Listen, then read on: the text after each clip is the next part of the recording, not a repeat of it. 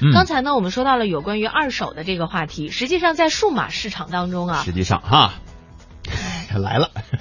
二手的产品交易也是非常的频繁的。嗯，比方说这五年来呢，我国手机出货总量从三千五百万部迅速增长到了四点五亿部，每年产生的废旧手机大约是两亿部。二手手机回收产业正迅速的成为手机厂商、互联网企业争抢的香饽饽。我们在节目当中啊，很多年之前呀、曾经做过一个访谈，采访了一位朋友，他就是做的手机还有 Pad 的回收项目啊。嗯哼，不知道现在做的怎么样了。但由此呢，也出现了很多的问题。在二手手机市场日渐繁荣的背后，存在着监管滞后、秩序混乱等等，给违法犯罪分子提供了销赃的渠道。好，那接下来我们就先来通过河南台的记者的一个报道，来听一听现实当中的这个所谓销赃的情况到底是怎么样的。下午四点，记者在河南新乡平原路自由路看到两条街道上收购二手手机的商铺竟达上百家，其中穿网的顾客也是高达二三百人，俨然形成了手机回收一条街。记者拿着自己的手机，试着去询问手机回收价格。在一家回收门店，一张姓老板将手机翻转了两遍，打量了屏幕和机身后，对记者的手机给出了价格。嗯，苹果六 Plus 吧，嗯，你这个呢有八成新，嗯，俺这儿都是这个两千三吧。记者了解到，不仅苹果、华为、小米等手机厂商在各大中型城市设置了委托回收点、爱回收、回收宝、一机网、回购网，这些让人眼花缭乱的手机回收平台都主打免费及时在线估价和上门回收。一位业内人士告诉记者，我国废旧手机闲置比例达百分之七十九，大多数旧手机仍具有使用价值，即使达到报废程度的手机也含有黄金、铜、锡等贵重金属。废旧手机市场成为待开发的富矿。近日，华为、魅族、奇酷三六零等手机品牌在发布新品的同时，也纷纷宣布正式介入二手手机回收市场。不过，火爆的手机回收市场背后，更多的是手机回收监管缺失带来的乱象。二手手机经营商张老板不管是你自己的还是这个偷着捡的，只要你出的价格差不多了，反正都能卖掉了。此外，对手机回收造成的个人信息安全方面，市场也没有完整的监管措施。自由路易手机卖场工作人员经常会有一些人、一些顾客呢过来我们这儿做手机数据恢复吧，一些照片啊，一些这个通讯录这些。实际上，旧手机回收一直存在监管空白。二零一一年实施的《废弃电器电子产品回收处理管理条例》并未将旧手机纳入其中。废弃电器电子产品处理目录二零一四年版将旧手机纳入进来，但是要到二零一六年三月一日才开始实施。好，关于二手手机的这个事情呢，我们刚刚听过了河南台记者的一个现场的调查报道哈，所以在今天的节目当中呢，我们也要立足中国，放眼全世界，我们来看看世界上其他的国家二手手机他们是如何回收的，又流向了哪里，市场是否有监管的措施呢？澳大利亚的观察员胡芳说，在澳大利亚呀，把手机当二手货卖掉的人其实并不多。对于废旧手机的处理，很多人会把它们捐给慈善机构。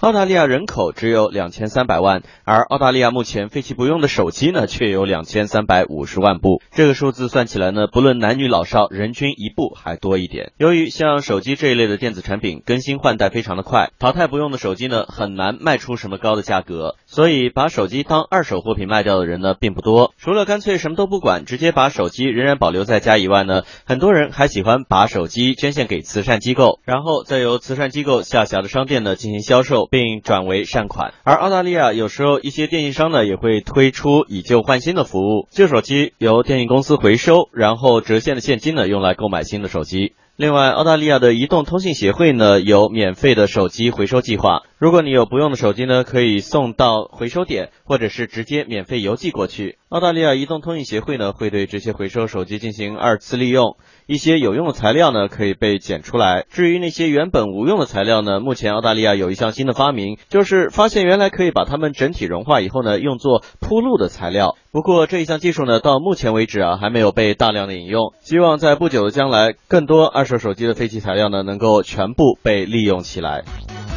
我觉得，如果二手手机的废弃材料能够被很很好的利用啊，倒是一个挺好的环保措施。嗯我觉得现在可能大家或多或少的手里边都有一部一部或者是几部的那个废旧的手机，对，然后放在家里呢也占地方，卖出去吧又怕那个自己的信息数据嗯遭到了这个泄露不安全哈。对然后想捐出去呢又不知道捐给哪儿。如果要是能够有这样的技术的话，我们倒是觉得是个好事儿。接下来呢，我们来看看英国废旧电子产品回收再利用已经形成了完整的链条，成为循环经济当中的重要产业。特别是英国是最早开展回收利用废旧手机业务的国家之一，早早在二零零二年就推出了废旧手机的回收计划。英国观察员侯颖也向我们介绍了回收废旧手机的三种途径。在英国，手机回收公司呢回收废旧手机大概有三种途径。第一呢是设立收集点，手机回收公司与英国的沃达丰集团、英国电信公司、移动电话子公司等五大移动信息网络运营商和欧洲的主要网络运营公司都签订了协议。那这些公司的营业处为客户设立了一万多个废旧手机的收集点，供客户投放淘汰手机。英国各移动电话销售公司的营业点呢也免费向客户提供邮资总付的信封。客户呢可以将淘汰的手机装入信封，免费投寄到手机回收公司的回收利用中心。此外，手机回收公司自二零零六年起也展开了一项社区手机回收计划。目前呢，已经有六百多个慈善机构和社会团体参与，帮助收集废旧手机。手机回收公司呢会对部分回收的废旧手机进行翻新再利用。据公司业务经理斯蒂夫介绍，为了让消费者放心，公司呢还为翻新手机提供半年的质量保证。对于无翻新价值的手机呢，回收公司则进行拆卸，先将含金属的塑料部分送往设在瑞典的一家专门加工厂进行燃烧，产生的热能用于当地的农村供暖。燃烧后，手机中含有少量铂金、银、铜等金属材料呢，会被提取，送往专业公司处理后再利用。纯塑料部分将会被压碎，用于制造道路交通标志、玩具等等。而手机电池也会被送往法国一家专门的工程处理厂，锂和镍会被回收利用。比如说呢，镍可以用来制作煎锅、熨斗和新的电池等等。哎，英国这方面实际上已经算是很成熟了，对吧？他们在很多方面实际上已经把手机的这个各部分拆解了之后用到了实处啊。我们再来看看邻国，都知道日本的这个电子产业很发达，而且需要大量的贵金属和小金属，但是日本自然资源呢又极其的缺乏，因此回收电子产品。与用以提起提取这种有用的金属，就成为了弥补日本自然资源不足的重要手段。不过呢，由于手机上存在着很多的个人信息，所以很多日本人习惯把旧手机放在家里存着，而不是送到回收的机构。我们来听听日本的观察员给我们带来的介绍。去年日本回收了六千多万台手机，如果包括手机电池和充电器，一共回收了近两亿个。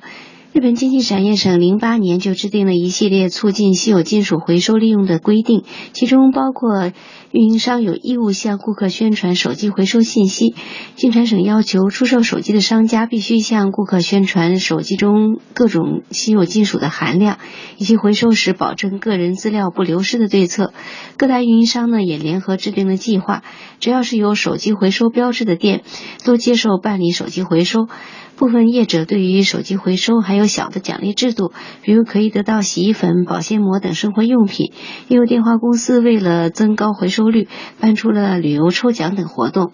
现在呢，顾客把旧手机交回去是不用另外付费的。其实回收再利用的费用呢，已经包含在手机的出售价格里了。但是尽管如此，很多日本人并不愿意把旧手机送去回收。一方面是手机的多功能化，就算是手机不用来打电话了，还可以看电视、玩游戏、当钱包、闹钟、电话簿。另外，日本人非常注重信息安全，担心手机内的隐私被泄露。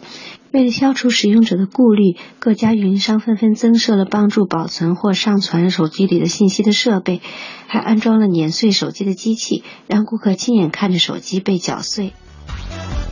好，关于手机回收的这个事情呢，我们就说到这里。最后再提醒大家一句：无论你的手机是置换了、是卖了还是回收了，首先要记得是。手机里的这个信息的安全啊，对，我们也给大家说过方法。如果你打算把你的旧手机处理掉的话呢，一定先把你的手机格式化一下。嗯，另外呢，在原来的这个像电话簿这个位置啊，你存两条。就是你不要格式化了以后就 OK 了。对，呃，你那个存两条可以随便写一个，比方说那个王五一二三，嗯啊李六六七八，这样就可以有那么两三条就行了。你不用说认认真真的再写一个那个，他只要把那个空间占上就 OK 了。嗯，是，希望大家都能够提起注意哈。